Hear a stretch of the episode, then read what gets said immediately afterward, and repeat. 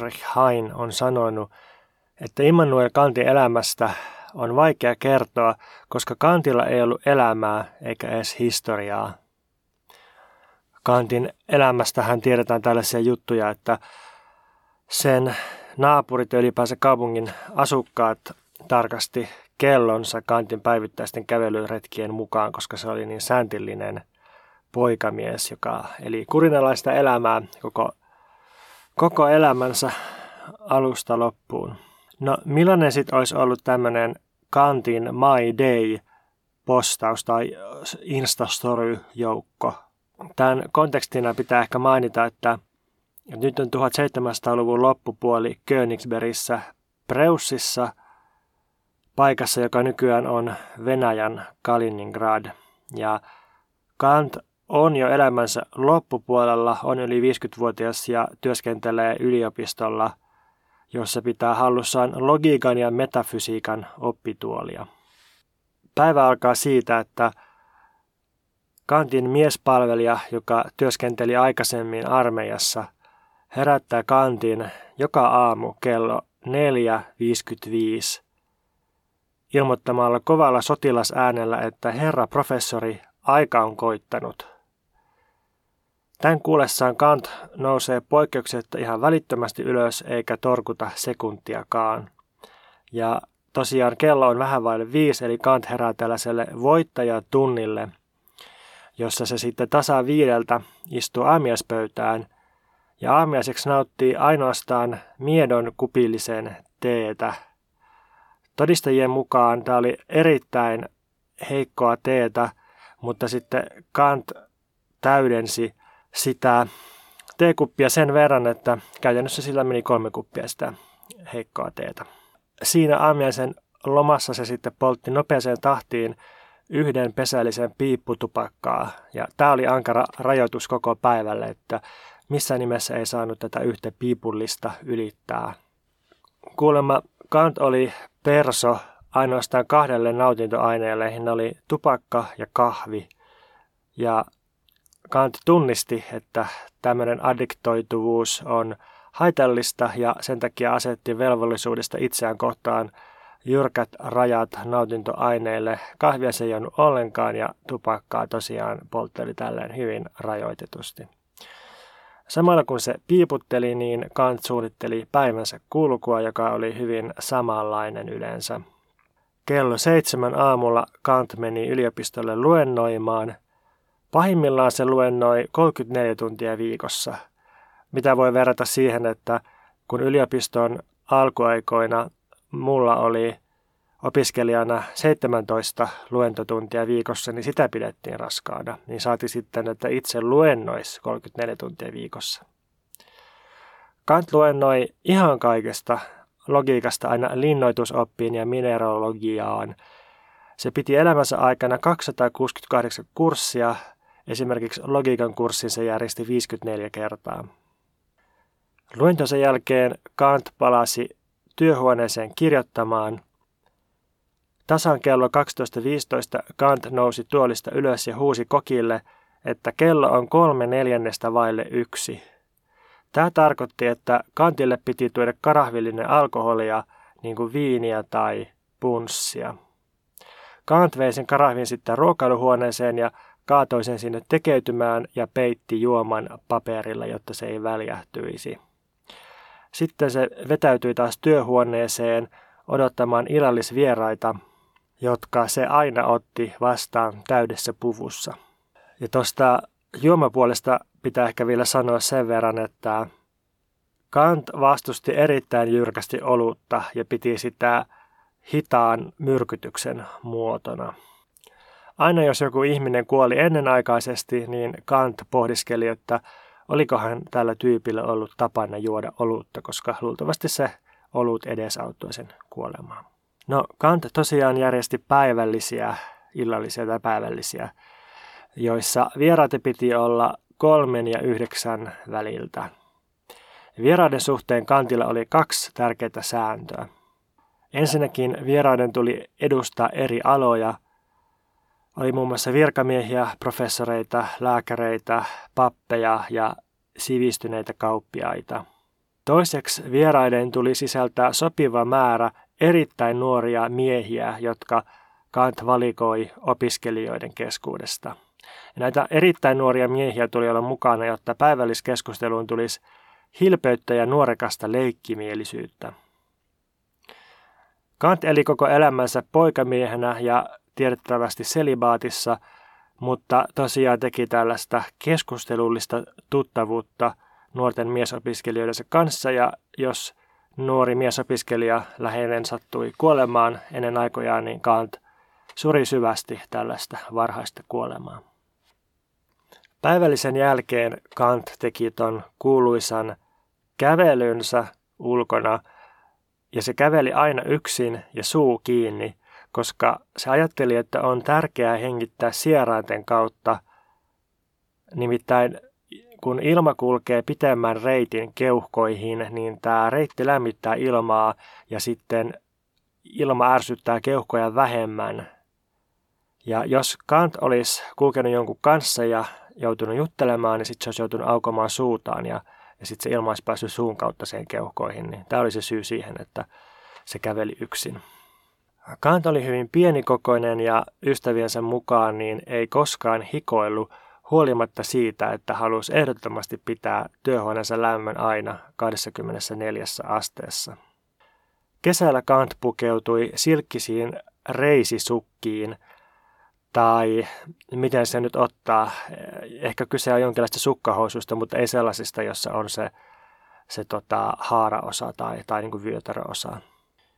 Stockings on tämä englanninkielinen termi, mutta tota, pitää muistaa, että tämä on nyt 1800-luvun alun englantia mistä nämä todisteella-asunnot on. Eli siellä oli tällaiset korkeat sukat, mutta koska Kant ei halunnut häiritä verenkiertoa sukkanauha vyöllä, niin Kantilla oli sen taskuissa erityiset pientaskut joustavia nauhoja varten. Nämä nauhat oli kiinnitetty taskussa olevaan rasiaan, jossa oli pyörä, ja siinä pyörässä oli kellon vieterit. Noissa nauhoissa oli kiinni koukut, jotka oli kiinni lenkeissä jotka oli kiinni pitkien sukkien molemmilla puolilla. Ja tällainen sukkanauhakoje oli niin monimutkainen, että se välillä sotkeutui ja sitten Kantin ystävä piti tulla avuksi korjaamaan tätä kauheata viritelmää. Sitten kun Kant palasi tältä sääntilliseltä päiväkävelyltään, se luki aina pimeän tulon asti ja pimeän aikana se joko pohdiskeli lukemaansa tai kirjoitti jotain teostaan tai valmisteli tulevia luentojaan hellan vieressä, samalla kun katseli ikkunasta kaukaista vanhaa Löbenichtin tornia.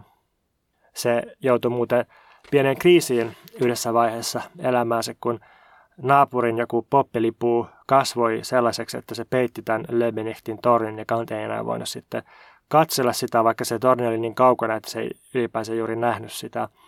Mutta sitten tota, naapuri onneksi arvosti kanttia ja suostui trimmaamaan poppelia sen verran, että kant taas pystyi tähyilemään sinne tornin suuntaan.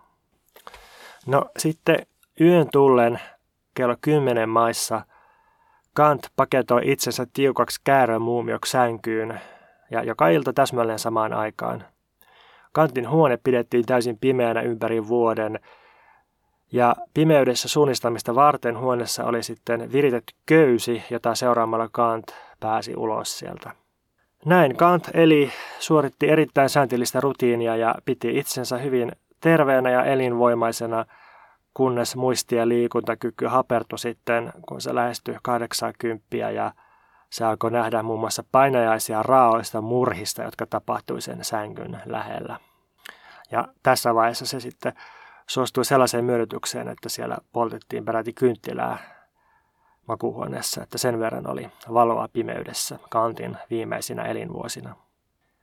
Miten näin tarkat tiedot 1700-luvulla eläneen ihmisen elämästä on sitten mahdollisia, niin ne on mahdollisia lähinnä Thomas de Quincyin muistelmien tai tämmöisen muistelmateoksen ansiosta. Sen nimi on Last Days of Immanuel Kant – ilmestyi 1827.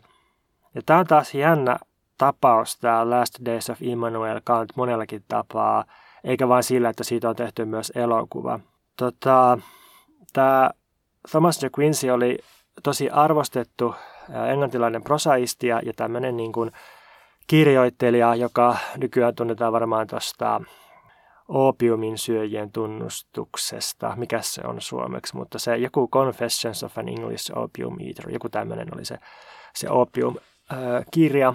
Ja tämä Last Days of Immanuel Kant on lähinnä niin kuin lisäilty ja kommentoitu käännös Kantin läheisen ystävän teologi Ehregot Andreas Vasianskin muistelmista tai tämmöistä kertomuksesta, joka tota, käsitteli Kantin viimeisiä elinvuosia. Ja tämä, tämä Vasians tunsi Kantin läheisesti, oli, oli niin kuin vuosikymmeniä sen lähimpiä ystäviä. Mutta mut sitten tämä alkuperäinen ää, saksankielinen muistelma, niin, niin se on kuin täysin unohdettu myös saksan kielellä, kun tässä sitten tämä Thomas de Quincyn käännös ja, ja lisäily ja kommentaari tästä tästä alkuperäisestä kertomuksesta, niin se on sitten käännetty takaisin saksan kielelle ja julkaistu uudelleen monta kertaa. Ja, ja niinpä nämä Kantin elintavat elää lähinnä tämän Thomas de Quincyn teoksen kautta. Se on muuten aika lyhyt kirja ja löytyy ilmaiseksi netistä, tai, tai noin tota Quincyn kootut teokset löytyy ilmaiseksi netistä, kun niissä ei ole mitään tekijänoikeuksia eikä mitään tällaisia, niin tota, jos joku haluaa lukea ihan kauniin ja koskettavan, kiinnostavan kertomuksen, joka ei kerro ainoastaan kantista, vaan, vaan ylipäänsä niin kuin tällaisesta arvostetun vanhuksen hitaasta kuolemasta ja, ja muistisairaudesta ja sen kuolinvuoten äärellä valvomisesta, niin, niin toi on kiinnostava toi Last Days of Immanuel Kant.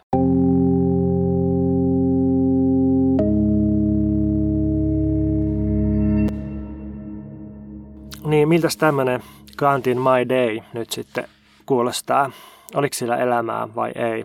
No kyllä musta vaikuttaa, että sillä oli aika voimakaskin elämä, jonka se oli ehkä ihan tarkoituksella rakentanut noin sääntilliseksi sen takia, että se voisi suorittaa tämän valtavan tehtävän, jonka se oli kokenut, että siihen osui.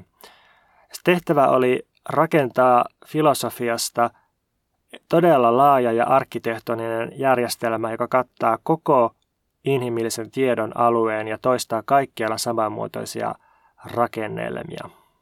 Kantin filosofia on tapana kutsua kriittiseksi filosofiaksi, ja Kant itse julkaisi lakkaamatta erilaisia kritiikkejä. Ja tämän kriittisyyden ideana on nyt se, että, että kriittisessä filosofiassa ihminen kääntyy tarkkailemaan ja tutkimaan omaa tietokykyään. Eli järki esittää tällaista oman itsensä kritiikkiä. Kantin mukaan filosofian kenttä kokonaisuudessaan voidaan esittää yhteenvedonomaisesti kolmella kysymyksellä. Ensimmäinen kysymys on, että mitä voin tietää? Tähän vastataan metafysiikan ja tietoteorian kentällä. Toinen kysymys kuuluu, että mitä minun tulee tehdä, mihin vastataan sitten moraalin ja käytännön toiminnan kentällä. Kolmas kysymys kuuluu, mitä minulla on lupaa toivoa? Ja tähän vastataan sitten osittain moraalin, mutta ennen kaikkea teleologian eli päämääräopin ja estetiikan kentällä. Nämä kolme kysymystä yhdistyy valtavaksi kysymykseksi siitä, että mitä on ihminen. Näin Kantin filosofiassa oikeastaan antropologia – ihmisen tutkimus on se, mihin lopulta kaikki filosofia palautuu. Eli filosofia on inhimillisen tietokyvyn ja sen rakenteiden kriittistä tutkimusta.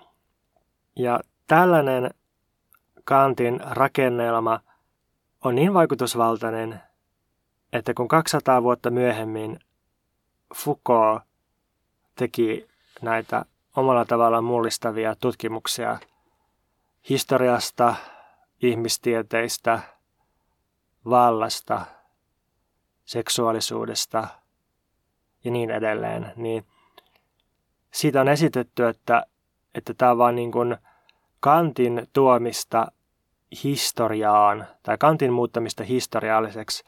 Itse asiassa Markku Koivusalon väitöskirja Foucaultsta, niin sen pääpointti on se, että, että Foucault on erilaiset ajattelun aikakaudet on vain yrityksiä, tai ei vaan, mutta on yrityksiä vastata näihin Kantin kysymyksiin. Et esimerkiksi 60-luvulla, kun Foucault käsittelee tiedon ennakkoehtojen historiallisuutta, tieteellisen tiedon edellytysten historiallisuutta, niin se on itse asiassa yritys vastata tähän Kantin ensimmäisen kysymykseen, mitä voin tietää.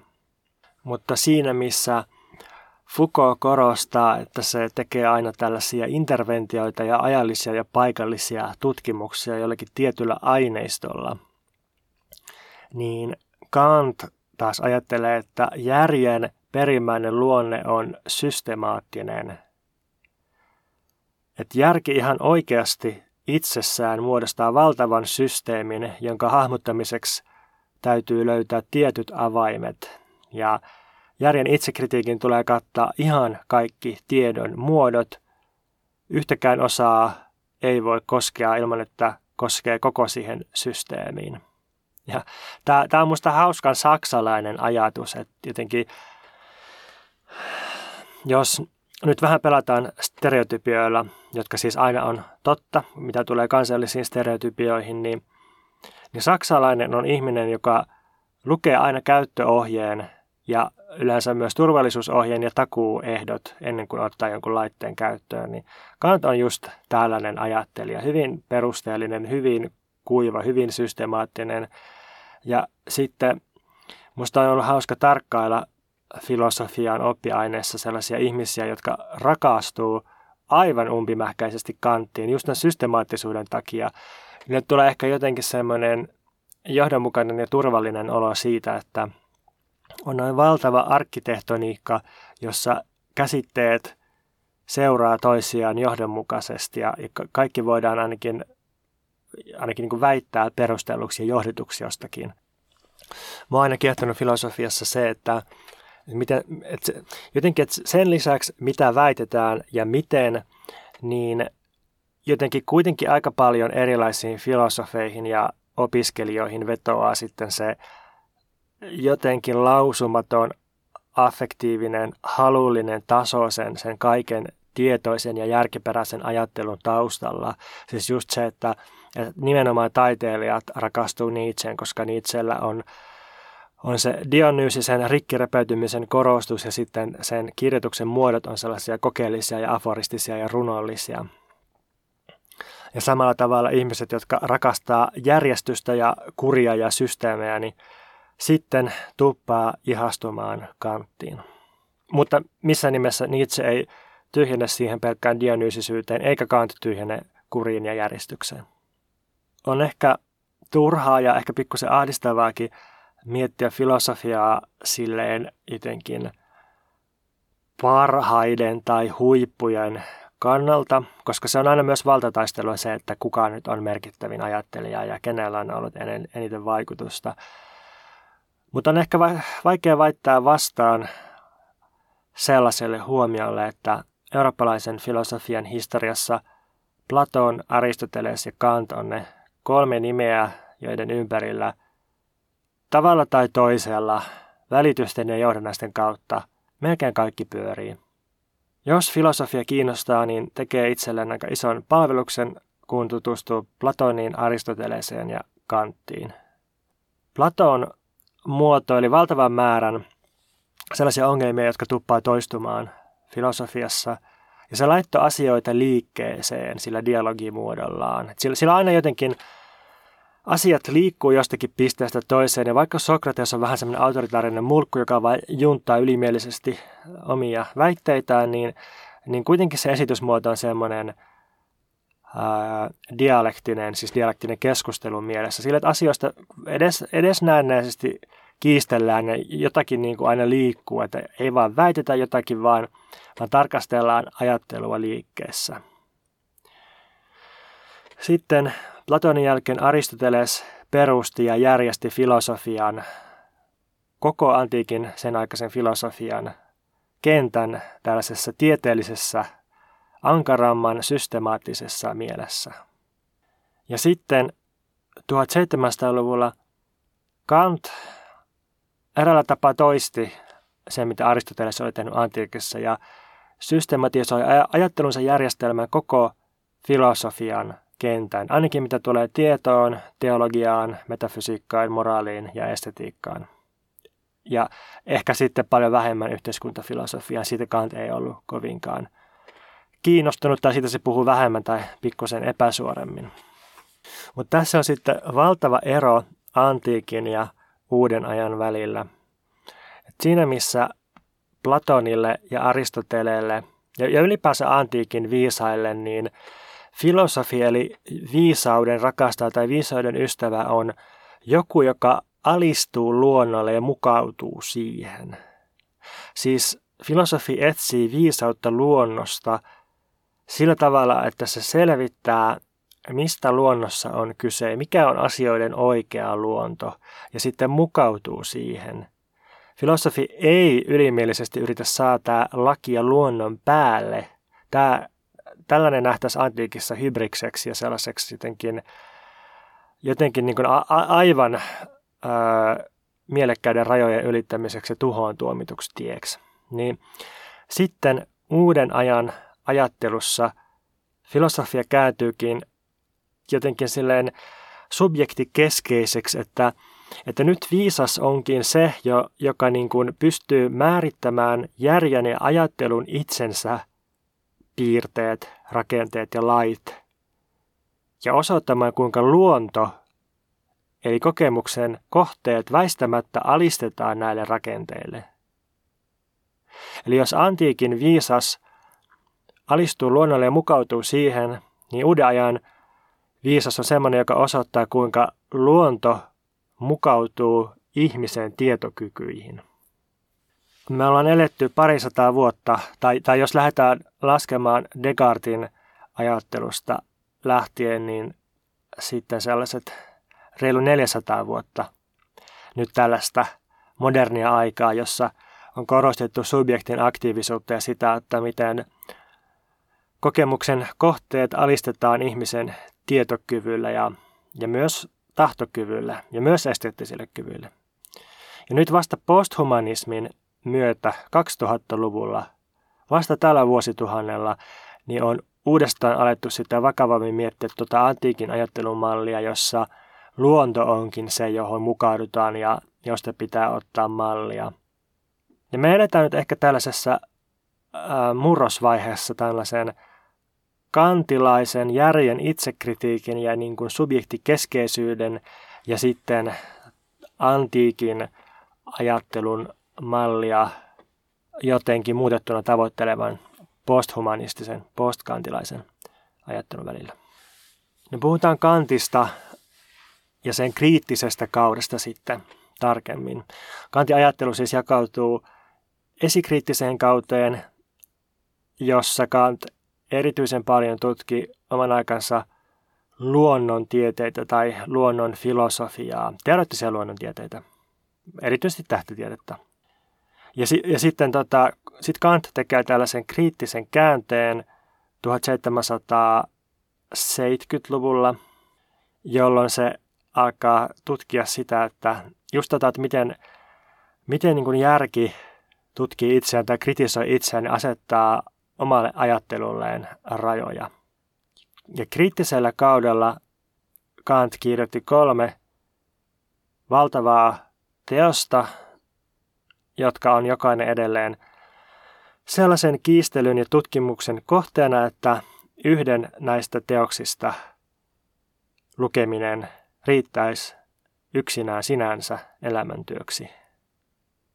Ensimmäinen näistä kritiikeistä on puhtaan järjen kritiikki, joka käsittelee sitä kysymystä, että mitä voin tietää. Jos mennään hehkutuspuolelle, niin voisi väittää, että puhtaan järjen kritiikki sisältää tai ainakin kokoaa kaikkein vaikuttavimmat keksinnöt länsimaisessa teoreettisessa filosofiassa ja tietoteoriassa sitten Aristoteleen ja Platonin. Tämä on niin tyhjentämätön kirja, että just nyt viime syksynä huomasin, että koneen säätiö on rahoittanut taas kerran tosi kiinnostavaa väitöskirjaa, jossa, jossa tutkitaan puhtaan kritiikkiä ja itse asiassa esitetään, että, että monet sen tavoitteet on jo jollain tavalla epäsuorasti kaivettavissa Aristoteleelta asti. Eli, eli tota, edelleen kovan kiinnostuksen kohteena. Puhtaan järjen kritiikin pointtina on esittää kaiken mahdollisen kokemuksen kiistämättömät ennakkoehdot ja perustella luonnontieteen mahdollisuus ja esittää myös ihmisen toimintaa ohjaavat järjen periaatteet. Eli siis todella massiivisen mahtipontista kaiken teoriaa, mutta sillä tavalla, että kaikki tämä ajattelu on kiinnitetty ihmisen omiin tietokykyihin ja järkeen. Ei siis puhuta luonnosta itsessään, niin kuin antiikissa, tai niin kuin nyt taas yritetään puhua. Ei puhuta olioista itsessään, eikä puhuta Jumalista, eikä puhuta mistään inhimillisen ulkopuolisesta, vaan puhutaan niin kuin järjestä järjen sisältä käsin. Puhtaan järjen kritiikin jälkeen tuli käytännöllisen järjen kritiikki, joka käsittelee kysymystä siitä, että mitä tulee tehdä. Eli se käsittelee ihmisen haluamiskykyä ja moraalia. Jos olisi ihan pikkusen ilkeä, niin voi sanoa, että käytännöllisen järjen kritiikki esittää kristinuskon perusperiaatteet korotettuna velvollisuuksien filosofian tasolle. Mä oon itse kokenut, että se on ehkä käytännössä vähän jäykähkö kokoelma periaatteita ja oppeja, joiden kanssa on kuitenkin sitten pakko jollain tavalla vääntää kättä, koska ne on niin voimakkaasti perusteltuja ja ne on myös niin vaikuttaneita ja toisaalta ne ilmaisee sitä, mikä on länsimaissa niin voimakkaasti vuosituhansien ajan vaikuttanut, eli, eli kristillistä ajattelua. Ja tämän Kantin trilogian huipentaa ja viimeistelee – Kysymys siitä, mitä minulla on lupa toivoa, jota käsittelee arvostelukyvyn kritiikki. Tämä on nyt sitten aika lailla erilainen kirja kuin noin kaksi edellistä kritiikkiä. Se on romanttisempi ja kumouksellisempi kirja, oikein semmoinen Ranskan vallankumouksen ajan kirja, joka muun muassa perustaa modernin estetiikan ajatteluun tai ainakin systematisoi sen ja vakiinnuttaa filosofisesti kauniin ja ylevän käsitteet ja käsittelee myös – biologiaa ja elämän tarkoituksenmukaisuutta. Mä en nyt edes yritä teeskennellä, että mä pystyisin tässä podcastissa kahlaamaan läpi nämä kolme kirjaa, vaan mä yritän esittää tässä jaksossa hyvin, hyvin suurpiirteisen ja karkean tiivistelmän Kantin ensimmäisestä kritiikistä ja osittain Kantin Prolegomena-kirjan kautta. Tässä oli siis semmoinen juttu, että kun toi puhtaajärjen kritiikki ilmestyi, niin Ensin koitti täysi hiljaisuus. Kului vuosi. Kukaan ei reagoinut mitenkään. Kukaan ei tajunnut mitään sitä kirjasta. Ja sitten yksi lehti julkaisi aivan täyden murska-arvion tuosta kirjasta ja vieläpä sellaisen murska-arvion, jossa se puhtaiden kritiikki oli käsitetty täysin väärin.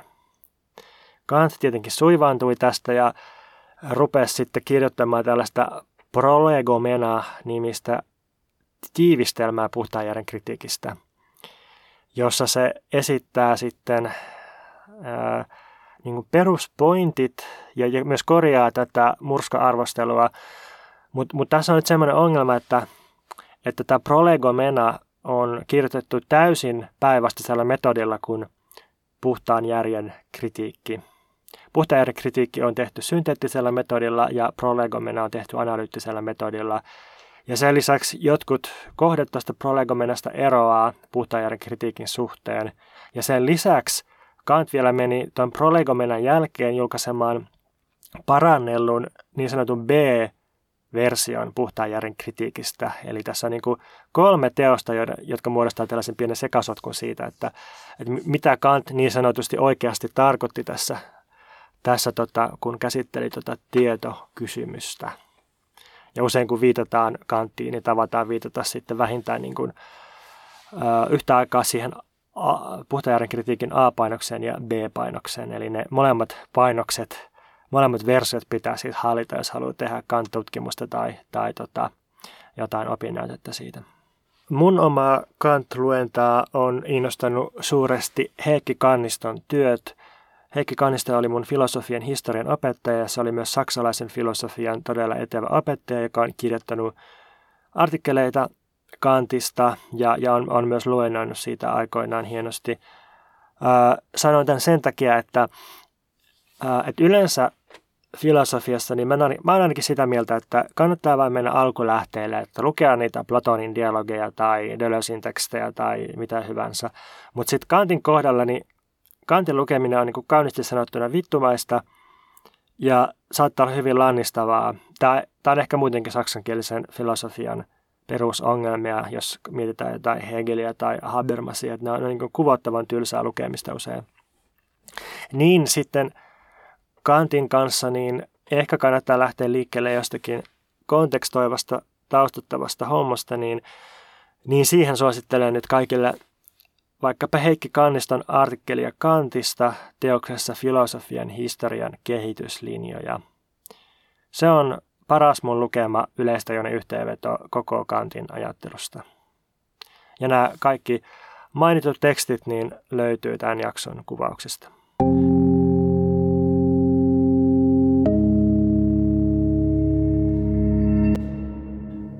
Mennään sitten tarkemmin puhtaan järjen kritiikin ja prolegomenan pointteihin, eli siihen, että mistä tässä Kantin tekemässä suuressa mullistuksessa on kyse. Musta kyse on siitä, mitä Julma Henry sanoo vuoden 2007 hittibiisissään Rick Rick, joka tunnetaan myös nimellä 240306, levyltä Alkaa Ida Finland, jolla nimellä tota levyä ei muuten löydy Spotifysta, koska Spotify sensoroi sen nimen, eli se löytyy nimellä Album Name Censored. Vielä joskus me kirjoitan suuren analyysin siitä, miksi tämä Alkaida Finland-levy on suomenkielisen musiikin historian paras, tärkein ja filosofisen levy. Nyt mä aion puhua vain yhdestä lainista. Julma Henri sanoo, että sä näet jäljet ja päättelet loput. Niin tämähän on kuvaus empiiristen tieteiden toiminnasta. Sä näet jäljet ja päättelet loput. Eli tutkija näkee savua ja päättelee, että jossain on tulta ja lähtee sitten kartoittamaan maastoa löytäkseen sen liekin, josta savu tulee. Biologi havaitsee eliöitä ja sitten päättelee tutkimalla ja törkimällä ja tarkkailemalla, että miten eliöt käyttäytyy, miten niiden elimet toimii, miten solut elinten sisällä käyttäytyy ja niin edelleen. Tähtitieteilijä tarkkailee maailmankaikkeudessa ilmeneviä jälkiä erilaisilla instrumenteilla ja kehittelee hypoteeseja, testaa näitä hypoteeseja jossain vaiheessa havaintoja vasten ja toisaalta yrittää selittää havaittuja jälkiä teorioilla, jotka on toivottavasti johdonmukaisia. Siis periaatteessa ja tosi kaavamaisesti ilmastuna, koska käytännössä tiede on tietenkin sotkusta ja välillä tosi anarkista ja toisaalta usein tosi teoreettista, eikä sillä välttämättä ole sillä tietyllä aikavälillä kauheasti edes tekemistä minkään tarkkailun kanssa. Mutta periaatteellisesti tämä pätee empiiristen tieteiden kuvaukseen, että havaitaan jälkiä ja päätellään niiden jälkien perusteella jotain, ja sitten taas testataan näitä päätelmiä suhteessa jälkiin. No nyt sitten syntyy ainakin filosofille kysymys siitä, että miten jäljen voi havaita. No kuka tahansa yhtään peruskoulutettu ihminen vastaa nykyään tietysti, että, että no, jäljen voi nähdä vaikka silmällä tietenkin, tai, tai kuulla korvalla, tai kosketuksella huomata – ja sitten nämä ihmisen aistielimet on hermoverkoilla yhteydessä aivoihin ja aivot rakentaa sitten havainnon saamansa aistidataan ja kaiken aikaisemmin oppimansa ja olettamansa perusteella. No, tämä on tietysti empiirisesti ihan hyvä vastaus, mutta mistä me tiedetään tämä kaikki näistä aistielimistä ja hermoverkoista ja aivoista? No me tiedetään tämä tietysti havaitsemalla – että me ollaan havainnoitu elinten ja hermoverkkojen ja aivojen toimintaa. No niin, ihan hyvä vastaus taas, mutta miten tällainen havainnointi on mahdollista? No tietysti elinten ja hermoverkkojen ja aivojen toiminnan ansiosta. No miten, miten tällainen on mahdollista ja niin edelleen ja niin edelleen. Eli filosofian näkökulmasta näissä vastauksissa on sellainen ongelma, että ne kiertää kehää. Empiiriset tieteet toimii tietysti just niin kuin niiden pitää toimia, mutta ne pyörii samaa kehää. Kun me liikutaan empiirisellä tasolla, eli siis kokemusten tasolla, aistimellisten kokemusten tasolla, niin silloin kokemuksen voi perustella vain toisella kokemuksella. Kehä on loputon. Joko meidän täytyy kiertää tätä empiiristä kehää loputtomiin, Tai sitten meidän täytyy vain tyytyä siihen, että asia nyt vain on näin, että katso itse ja sitten ei mahda mitään, jos et vakuutu siitä, mitä näet.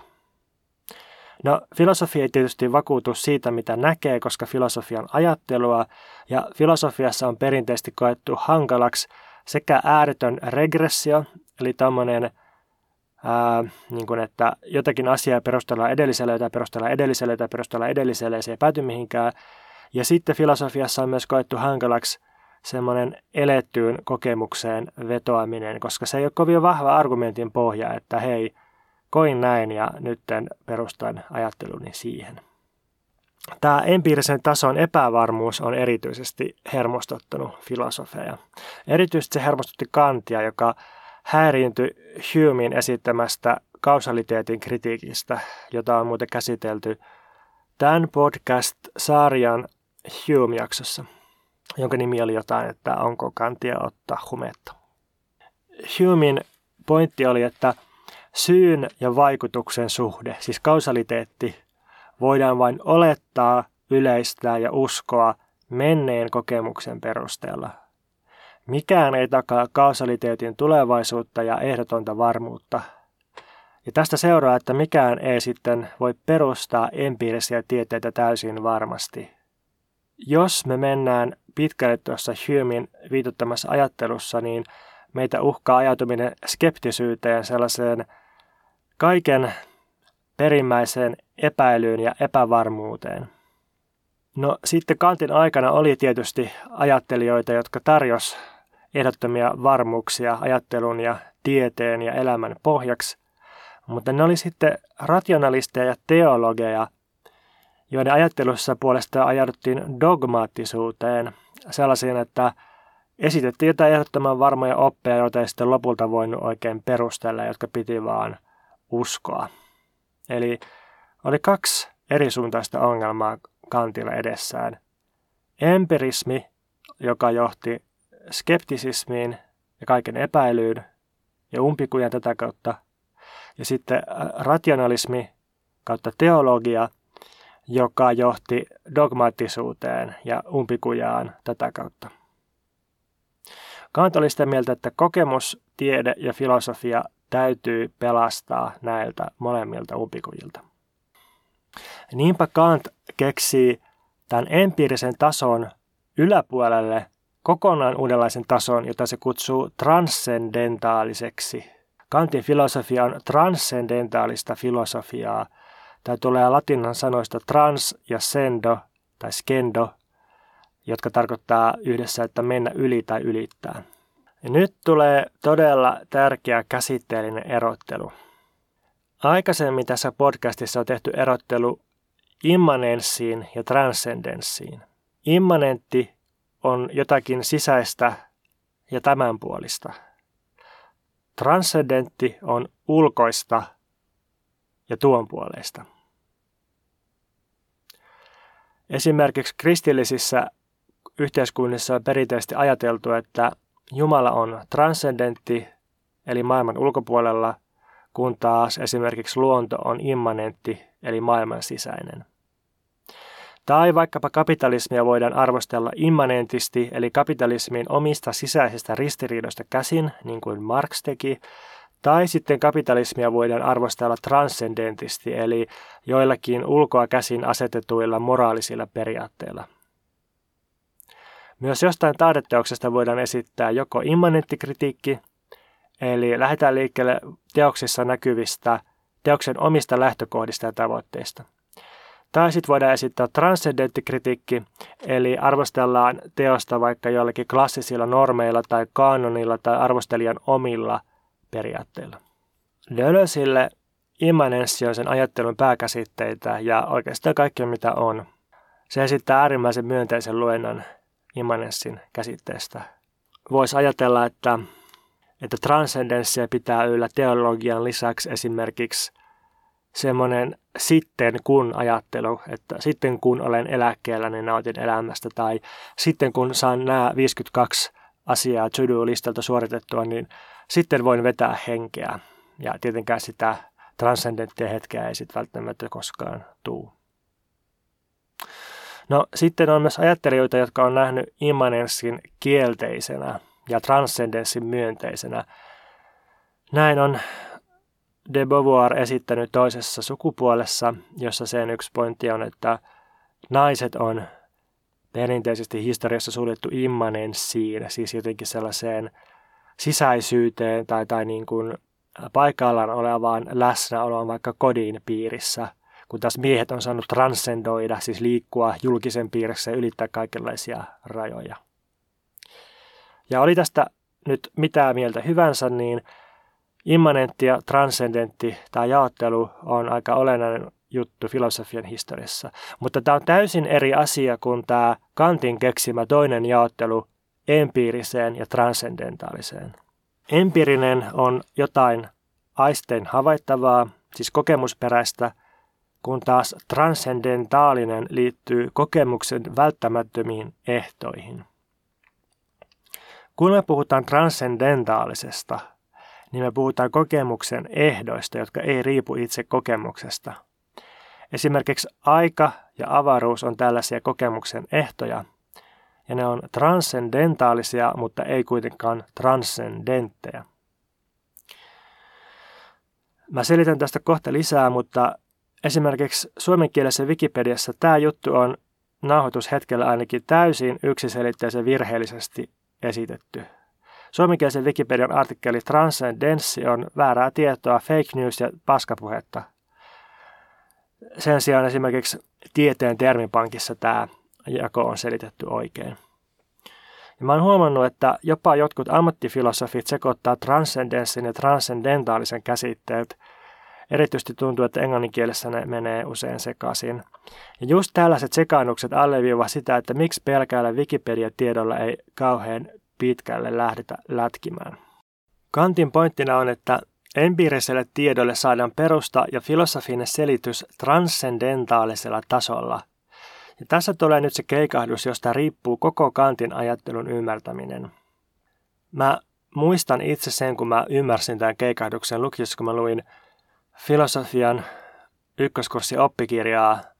Ja niissä esitetään usein Kantin tekemä käänne sillä tavalla, että että, että tämä transcendentaalinen taso tai transcendentaalinen subjekti, jota me kannetaan mukanamme, niin, niin se on vähän niin kuin silmälasit, jotka ihmisen pitää asettaa silmilleen, jotta missään on mitään järkeä, koska ilman sitä niin asioilla ei ole mitään muotoa, aikaa, paikkaa tai järjestystä. Ja tämä silmälasin vertaus voi olla ihan hyvä, mutta siinä on se ongelma, että tietysti silmälasit voi ottaa pois kun taas Kantin ajattelun ideana on se, että, että tämä transcendentaalinen taso on jotakin, mikä väistämättä, kiistämättä ehdollistaa kaikkia meidän mahdollista kokemusta ja sitä ei ole mahdollista riisua pois. Tietysti jos Kant olisi syönyt jotain halusinogeeneja, jotain psilosybinsienejä tai LSDtä, niin niin sitten voi kysyä, että olisiko Kantin näkemykset transcendentaalisista kokemuksen ehdoista niin muuttunut ja olisiko se niin kuin huomannut, että tällaisilla empiirisillä asioilla niin kuin psykedeleillä pystyy ehkä sittenkin rikkomaan näitä, näitä tota, kokemuksen ennakkoehtoja, joita se piti loogisesti täysin järkkymättöminä. Mutta koska Kant ei tiedettävästi syönyt sieniä, niin, niin pysytään nyt siinä, mitä se sanoo. Eli jos Julma Henri räppää, että sä näet jäljet ja päättelet loput, niin niistä jäljistähän voidaan päätellä erilaisiin suuntiin. Voidaan päätellä empiirisellä tasolla toisiin jälkiin, tai sitten voidaan päätellä transcendentaaliselle tasolle ja kysyä, että miten mikään kokemus ylipäänsä on mahdollinen. Ei siis, että miten joku tietty kokemus on mahdollinen, vaan miten kaikki inhimillinen kokemus on periaatteessa ylipäänsä mahdollista. Ja Kantin vastaus on, että inhimillinen järki kantaa mukanaan omia ennakkoehtojaan, niin kuin aistimellisuuden muotoja, eli aikaa ja avaruutta, ja toisaalta ymmärryksen kategorioita, eli tämmöisiä käsitteitä, joihin kuuluu lukumäärä, laatu, suhteet ja mahdollisuudet. Jotta meillä voi olla empiiristä tietoa, se edellyttää tra- transcendentaalisen subjektin, joka mahdollistaa tämän kaiken tiedon. Tiedon kohteena on ilmiöt, siis se empiirinen taso, joka saa sisältönsä maailmasta. Mutta tiedon muoto tulee meistä itsestämme, just siltä transcendentaaliselta tasolta, jota me kannetaan mukanamme omassa järjessämme. Tämän transcendentaalisen inhimillisen subjektin erityinen toimintatapa on muodon antaminen kokemukselle. Eli kokemuksen muoto tulee meistä itsestämme, mutta kokemuksen sisältö tulee maailmasta, meidän ulkopuolelta. Ja me kyllä tiedetään, että maailma on olemassa, koska meidän kokemus on aika lailla vastaanottavaa. Siis jollain tavalla passiivista, sillä tavalla, että, että se ei ole spontaanisti täysin luovaa ja ihan mitä tahansa tuottavaa. Tämä, tämä osoittaa, että on olemassa joku maailma tai oli jo sinänsä, joka on meistä riippumaton. Mutta Kantin mukaan me ei voi kuitenkaan tietää oikein mitään siitä, että millainen on se sisältö, joka tulee ulkoapäin, koska aina kun me yritetään tavoittaa se, niin me tavoitetaan vain meidän omat tiedon ja ajattelun kyvyt. Kaikki, mikä on tietoisuudessa, niin sisältää aina jo sekä muodon että sisällön. Tätä käännettä Kant itse kutsui kopernikaaniseksi. Tämän kopernikaanisen käänteen voi nyt selittää monella tapalla. Yksi tapa on sanoa, että, että antiikissa, tai, tai oikeastaan niin pitkälle vielä keskiajankin jälkeen, niin, niin tähtitiedettä hallitsi tämmöinen tolemaiolainen maailmankuva, jossa taivaankappaleiden nähtiin kiertävän maata. Ja Kopernikus teki tähtitieteessä sellaisen käänteen, että se asettikin maan kiertämään aurinkoa. Ja Kopernikus edelleen osoitti, että havaitut taivaankappaleet, tai, tai siis niin kuin taivaalla havaitut ilmiöt, johtuu sekä taivaankappaleiden itsensä liikkeestä että havaitsijan liikkeestä, koska maapallo liikkuu avaruudessa ja kiertää itsensä ympäri, tai niin kuin pyörii oman akselinsa ympäri. Eli siis havainnot voidaan selittää ottamalla huomioon sekä havaitsijan liike, meidän liike tällä planeetalla, tämän planeetan liike, että sitten kohteiden itsensä liike, eli taivaankappaleiden liike. Eli, eli molemmat tarvitaan. Vastaavasti kantilla tarvitaan sekä meidän oma aktiivisuus, sekä se meidän transcendentaalisen subjektin aktiivisuus, että sitten kokemuksen sisältö, joka tulee meidän ulkopuolelta. Ja näiden molempien liike, kun törmää, niin siitä syntyy se empiirinen taso. Tätä selitystä vastaan on sitten myöhemmin huomautettu kriittisesti, että olikohan nyt näinkään, että, että itse asiassa onko niin, että, että kantilaisuus oli kuitenkin sitten tämmöinen tolemajolainen vastavallankumous, jossa ihan kaikki laitettiin pyörimään ihmistä ja inhimillistä subjektia ja mistään muusta ei oikein voi sanoa mitään. Että, että voi myös ajatella, että Kant teki tällaisen niin äärimmäisen ihmiskeskeisen käänteen filosofiassa.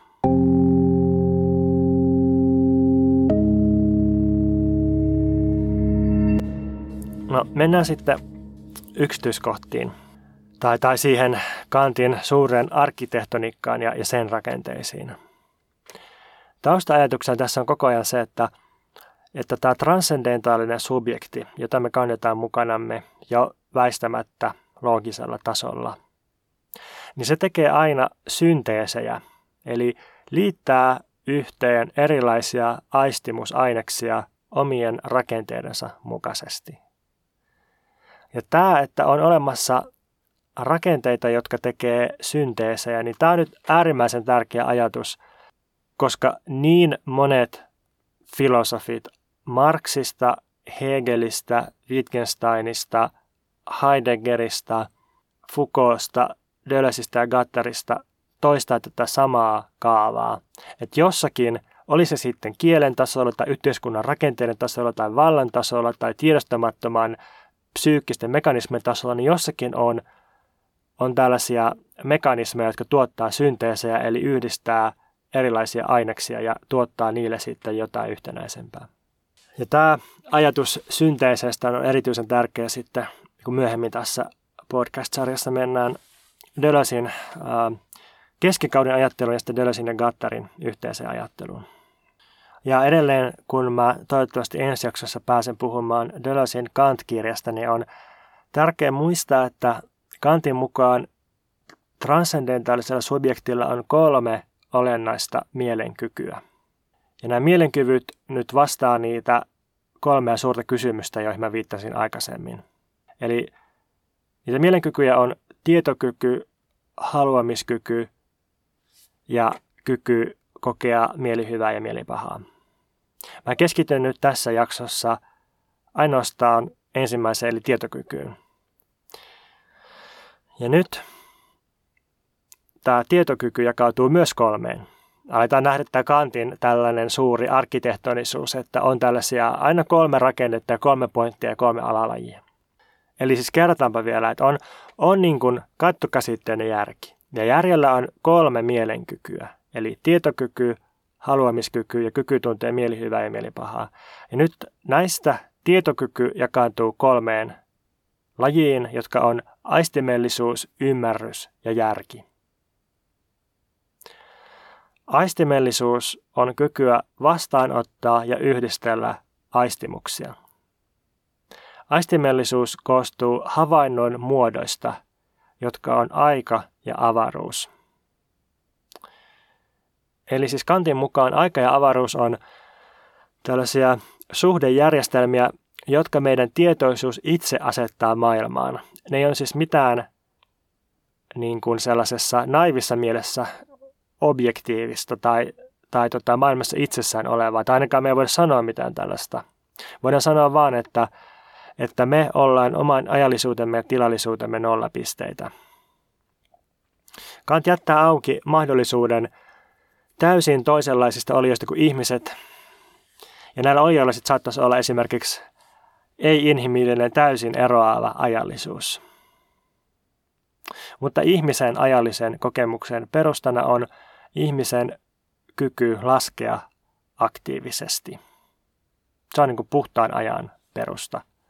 Ja tota, Kant yhdistää tämän sitten matematiikkaan.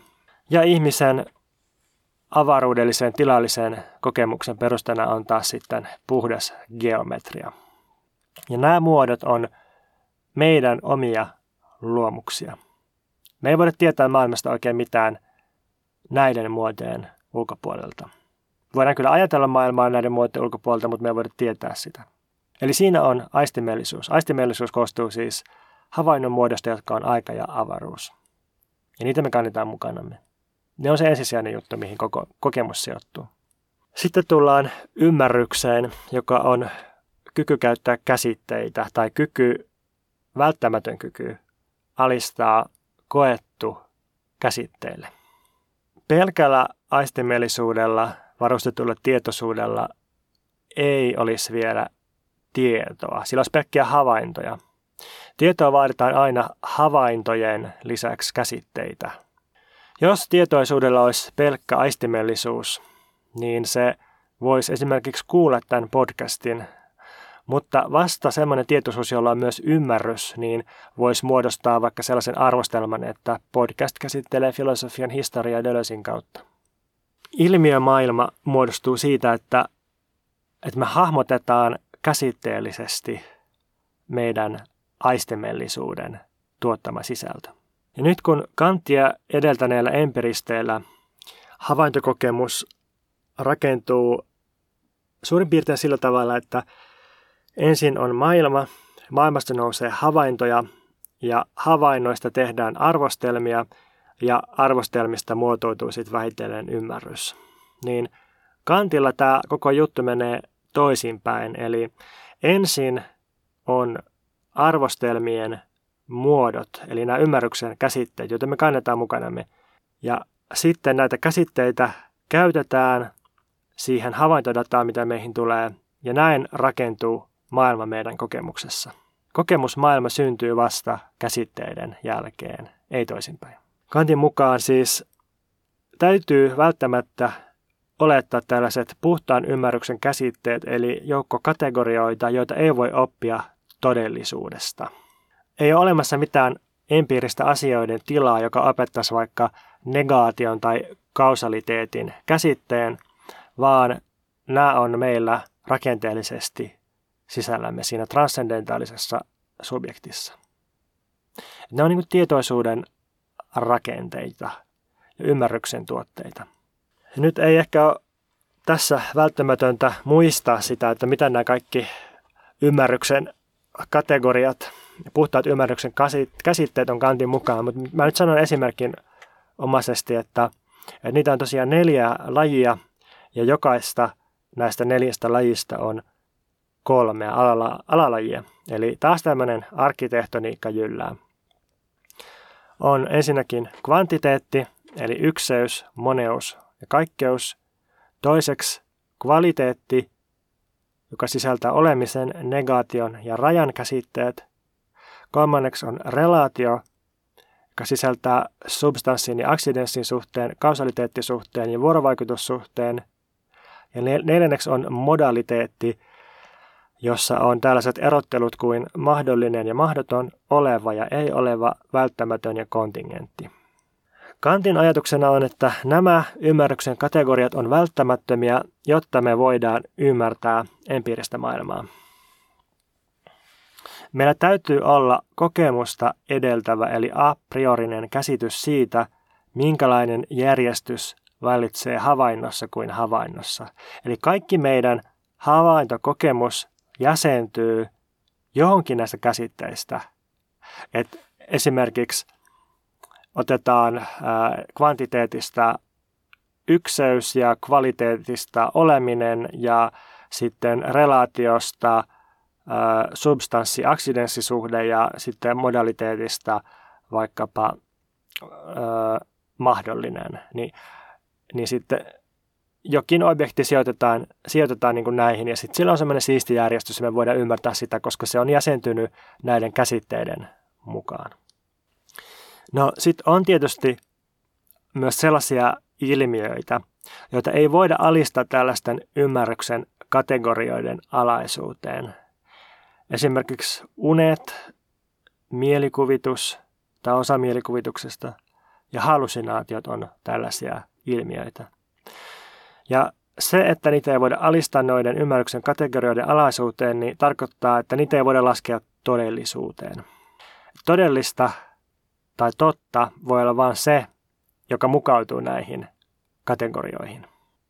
Ja nyt tässä on myös siististi muotoiltu se, että, että vaikka tieto on riippuvainen meidän omasta subjektiivisesta toiminnasta, niin silti mikä tahansa ei voi olla tietoa. Eli pitää olla tietyt kriteerit tiedolle. Et, että tota, ää, kokemus tai, tai ajattelu ei, ei ole pelkkää tällaista ää, idealistista hourailua suinkaan. Ja tästä olisi todella paljon enemmän sanottavaa, mutta koska tämä epäilen, että tämä on niin ryteikköinen niille kuuntelijoille, jotka ei ole ennemmin törmännyt kanttiin, niin, niin tota, mä jätän nyt kategorioiden käsittelyn tähän ja siirryn lyhyesti järkeen, joka on kolmas tietokyvyn laji. Tässä tota, ahtaamassa merkityksessä järki on päättelykykyä. Ja tämä on silleen kiinnostava juttu, että, että tota, Kant on sitä mieltä, että järki tuottaa omia spekulatiivisia käsitteitään, tällaisia puhtaan järjen ideoita.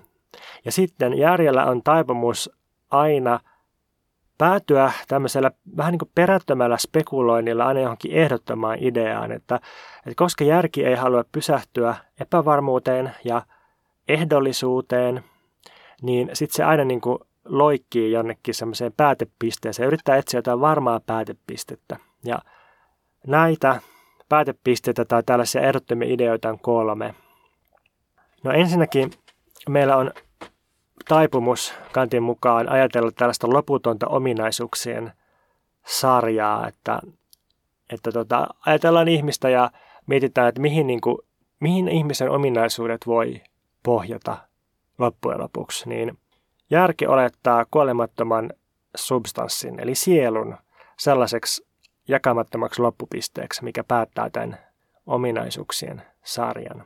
No sitten toisaalta meillä on tapana spekuloida järjessämme sitä, että, että tota, mihin maailma päättyy tai mikä on niin kuin maailman raja tai niin kuin onko, onko ehkä monia maailmoja tai sisäkkäisiä maailmoja. Ja, ja tällaisen spekuloinnin sarjan päättää maailman käsite tai maailmankaikkeuden käsite rajallisena kokonaisuutena. Että semmoinen on vaan järjen mukaan oletettava. No kolmanneksi meillä on tapana ajatella täydellisten olentojen sarjaa, joka sitten päätyy Jumalan käsitteeseen tämmöisenä täydellisenä olentona. Ja, ja tota, tähänkin on Kantin mukaan järjenkäytössä väistämätöntä päätyä. Ja nyt tästä on erilaisia näkemyksiä, että, että mitäs Kant tässä oikein tekee, että, että pelastaako se uskonnon, pelastaako Kant kristillisen teologian tällaisella ajattelulla, vai onko kyse kuitenkin sitten enemmän siitä, pitäisikö Kanttia kiittää siitä, että se, se niin kuin kuitenkin sitten poistaa Jumalan maailmasta ja asettaa Jumalan pelkäksi inhimillisen järjen ideaksi.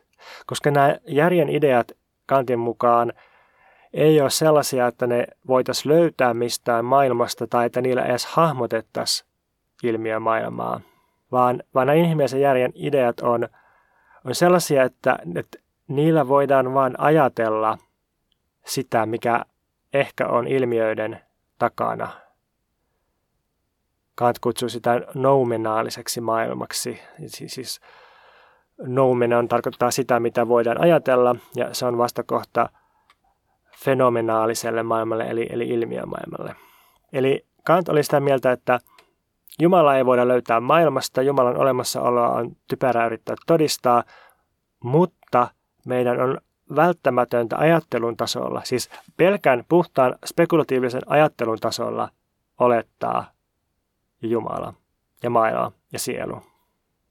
Mutta tällaiset ideat on, on niin kuin regulatiivisia tai suuntaa antavia, suuntaavia ja ohjaavia ideoita. Ne, ne ei niin kuin tietoa, ne ei ole mitään tällaista ulkopuolelta tulevaa varmuutta, vaan me, ne on meidän järjen päättelemää periaatteellisuutta, jolla me ohjataan meidän toimintaa. Ja tämä sitten liittyy myöhemmin Kantin moraaliajatteluun.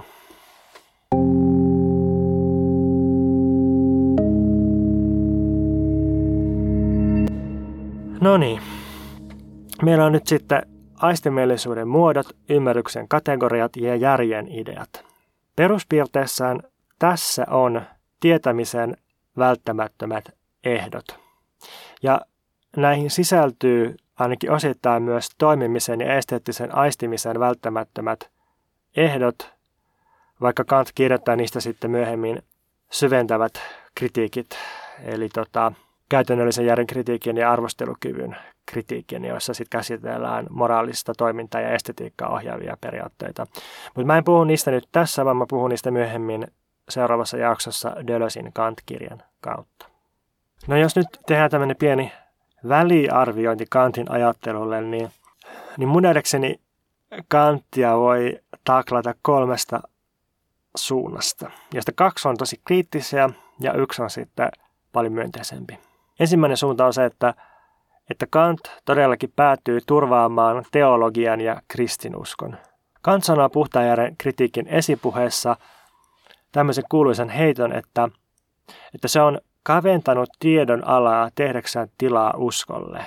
Mikä kuulostaa siis oikeastaan täysin uskomattomalta, kun on puhetta tällaisesta ankaran tieteellisestä filosofista, että se siis asettaa tiedolle rajoja tiedon sisältä käsin, jotta saadaan raivottua tilaa uskolle, jotta jää tilaa kristinuskolle. Eli Kant arvostelee ankarasti järkeä, jotta usko voi säilyä. Ja tällä tavalla kantilaisuus tarkoittaisi kristinuskon pelastamista, koska just tuolla valistuksen aikaan, jolloin Kant filosofoi, niin kristinusko asettui ankaran kritiikin kohteeksi. Ja sitten tulee Kant ja sanoo, että, että ei, uskossa ei ole kyse tiedosta, vaan, vaan se on tällaista, se on niin eri tasolla. Ja, ja tota, usko on eri, eri kyky kuin tieto ja se on niin täysin eri asia. Ja, niin kuin, ää, ja me voidaan voidaan käsitellä uskoa tällaisella niin kuin, ää, meidän elämää ohjaavana periaatteena, joka liittyy järjen sisäiseen ideaan. No sitten toinen hyvin kriittinen tapa kohdata Kant, niin olisi katsoa, että, että se, minkä Kant perustaa tässä, kun se perustaa tämän transcendentaalisen tason, tämän transcendentaalisen subjektin, jota meidän tietokyky kantaa sisällään, niin on itse asiassa porvarillinen subjekti. Kant sementoi länsimaisessa filosofiassa porvarillisen subjektin, joka liittyy orastavaan kapitalismiin. Deleuze kirjoittaa Nietzsche-kirjassaan sivulla 123 siitä, että miten Kant muodostaa tällaisen itseään johtavan ja itseään alistavan subjektin, jossa on samassa henkilössä pappi ja uskovainen, lainsäätäjä ja tottelija. Tämmöinen niin kuin oman itsensä johtaja ja itsensä ankara itsekriitikko. Vähän niin kuin tämmöinen tyyppi, jonka, jonka niin kuin nykyversio on sitten tämmöinen uusliberaali menestyjä, suorittaja, itsensä johtaja, kello viideltä voittajatunnille heräävä suorittaja. Mä siteraan Dölösiä. Tämä lainsäätäjä ja tämä pappi pitävät vallitsevien arvojen hallitusta, lainsäätöä ja edustusta. Ne eivät tee muuta kuin saavat sisäistämään hyväksytyt arvot – Kantin mukainen kykyjen hyvä käyttö osuu kummallisesti yhteen vallalla olevien arvojen kanssa. Toden tiedon, toden moraalin, toden uskonnon. Eli tällaisen Nietzscheläis-Dölösläisen kritiikin pointtina on, että, että kun Kant väitti, että se tekee tällaista niin kuin täysin välttämätöntä ja neutraalia tietoisuuden rakenteiden kartotusta, niin oikeasti se ujuttaakin sinne tällaisia porvarillisia ja niin kuin valtiollista ajattelua tukevia arvoja ja piirteitä. Että se ei olekaan ollenkaan niin neutraalia, arvovapaata ja välttämätöntä kuin mitä Kant itse väittää. No sitten kolmas tapa suhtautua Kanttiin, joka on paljon myönteisempi, niin on ottaa Kantilta toi pelkkä metodi, siis transcendentaalinen metodi, eli ajattelun itsensä tuotantoprosessin esiin kaivamisen metodi.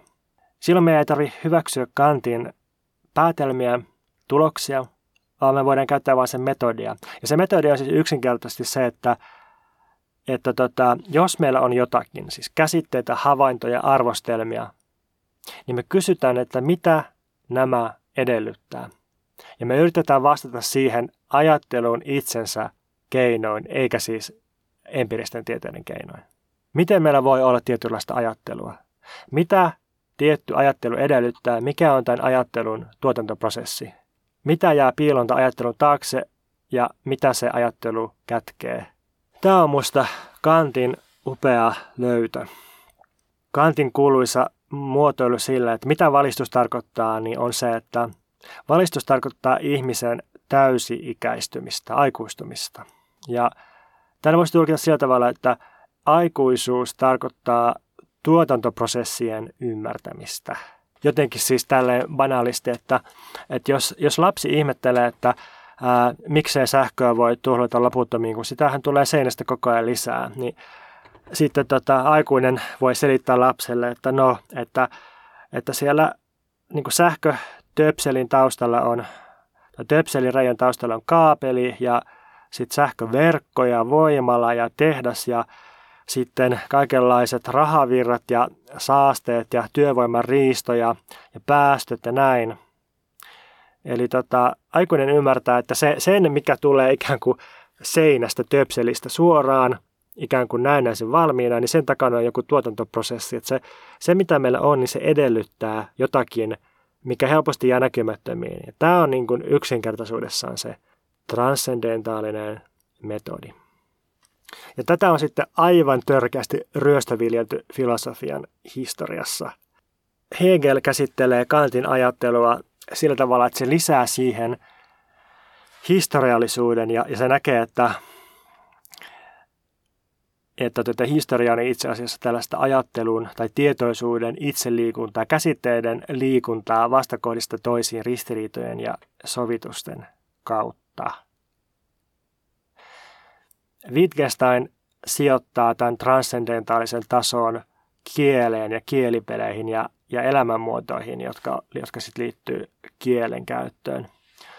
Strukturalismissa tämmöinen transcendentaalinen taso sijoitetaan kielen syvärakenteisiin tai esimerkiksi erilaisten myyttisten kertomusten syvärakenteisiin. Foucault sijoittaa tämän transcendentaalisen tason erilaisiin kurinpidon ja tiedontuotannon instituutioihin. Että se tuo sitä niin paljon voimakkaammin sinne empiiriseen. Ja mikään tämmöinen ajattelu ei olisi ollut mahdollista ilman kanttia. Oikeastaan on niin kuin, hämmentävää ja jotenkin häkellyttävää, että kun, sit, kun tajuaa, että mistä Kantissa on kyse ja sitten lukee edellisen reilun 200 vuoden filosofia historiaa, niin tuntuu, että melkein kaikki on jotenkin kehiteltyä tai jatkettua kantilaisuutta. Kantista on todella vaikea päästä irti sen jälkeen, kun Kant tuli, tuli paikalle ja niin kuin, tyhjensi pöydän ja rakensi kokonaan uuden pöydän ja survo kaikki siihen pöytään. Oikeastaan vasta vasta tota, nytten posthumanismista ja, ja tota, erityisesti tuon kääntään Meijassuun ää, äärellisyyden jälkeen teoksen myötä, niin vasta niin kuin viime vuosikymmeninä on alettu kunnolla haastaa kanttia ja, ja niin kuin puhua siitä, että, että mitä tarkoittaisi ajattelu, joka ottaa vakavasti taas asiat itsensä tai, tai luonnon ja, ja tota, yrittää yrittää tota päästä eroon tai rikkoa tämän transcendentaalisen subjektin tai osoittaa, että, että transcendentaalinen subjekti itsessään on rakentunut jollakin tavalla luonnon ja historian myötä. No sitten, jos tämän podcastin laajempi tarkoitus on esitellä Deleuzein ajattelua ja tietysti myös filosofian historia Deleuzein kautta, niin niin mikä sitten on Dölösin suhde kantilaisuuteen. Ja tämä nyt on ah, niin kuin monimutkainen ja niin kuin ehkä vähän hankalakin kysymys, koska, koska yhtäältä Deleuze piti kanttia vihollisena, just tällaisena porvarillisen ajattelun turvaajana. Ja, ja Deleuzein ajattelussa myös on sellaisia posthumanistisia piirteitä kyllä. Että se, se ei mene täysin kantila, kantilaisuuden piiriin. Mutta sitten toisaalta Deleuzein ajattelu, erityisesti tuossa, tuossa tota Difference Repetition väitöskirjassa, niin se on todella, todella kantilaista, koska siellä on koko ajan niin kuin erilaisia synteesejä käynnissä ja, ja tota, sitten se käsittelee myös mielen kykyjä ja Deleuzein ja Gattarin ajattelu Oidipuksessa, niin, niin se myös löytää tällaisia transcendentaalisia mekanismeja ja synteesejä, mutta Deleuze ja Gattari vaan sijoittaa nämä mekanismit yhteiskuntaan ne ei ole niin, niin sanotusti meidän päässä tai siis meidän ajattelun ennakkoehtoja, vaan ne on yhteiskunnallisia, ajat, yhteiskunnallisia ennakkoehtoja toiminnalle ja ajattelulle. Eli siis Deleuze on ja ei ole kantilainen. Mutta mennään siihen myöhemmin lisää. Ja nyt tota, päätän tähän, mutta, mutta tota, mä epäilen, että, että tämän puolentoista tunnin jälkeen, niin jos kuuntelija ei ole aikaisemmin perehtynyt kanttiin, niin tämä jäi täydellisen epämääräiseksi vielä. Jos ja kun näin on, niin kanttiin löytyy loputon määrä johdetuksia. Jos haluaa semmoista hyvää YouTube-filosofiaa, YouTubesta löytyy siis tosi paljon myös huonoa filosofiaa, mutta jos haluaa hyvää YouTube-filosofiaa, niin kannattaa etsiä semmoinen Carefree Wanderings, niin kuin huolettomia kulkurointeja, huolettomia harhailuja Carefree Wanderings, semmoinen YouTube-kanava. No, saksalainen filosofian professori ja Kantin erikoistunut tutkija, joka sitten on muun muassa Kantista pitänyt tällaisia lyhyitä selkeitä settejä kameralle ja joku sen oppilas ilmeisesti on nämä kuvannut. Sitten, no sitten on se Heikki Kanniston artikkeli, jota suosittelin aikaisemmin. Sitten jos haluaa lukea Kantia, niin mä suosittelen lähtemään liikkeelle Prolegomenasta – jonka on suomentanut Vesa Oittinen, ja Vesa Oittinen on myös kirjoittanut siihen ihan hyödyllisen kontekstoivan esipuheen. Tämä prolegomena on noin 200 sivua, se ei ole kauhean pitkä, mutta tota, ei sitä nyt ihan niin kuin helpoimmaksikaan johdatukseksi voi sanoa, mutta sitten taas onko filosofia koskaan helppoa. Kant itse oli sitä mieltä, että prolegomena ei ole tarkoitettu suinkaan opiskelijoille, vaan opettajille. Se, se on niin kuin opettajille, tuleville opettajille johdatus Kantin filosofisen järjestelmään, että nämä voi sitten aikanaan opettaa sitä. Mutta jos haluatte itse lukea Kanttia, niin aloittakaa prolegomenasta. Ensi jaksossa mennään Deleuzein omaan hyvin erikoiseen, tiiviiseen, pieneen Kant-kirjaan – sitä odotellessa Mulle voi laittaa palautetta joko mailitse pontus.purukuru.gmail.com tai sitten Instagramissa at purokup, jos haluaa tukea tätä selitysprojektia jollain tavalla, niin voi liittyä Mikä meitä vaivaa podcastin Patreon tukijaksi osoitteessa patreon.com kautta Mikä meitä vaivaa.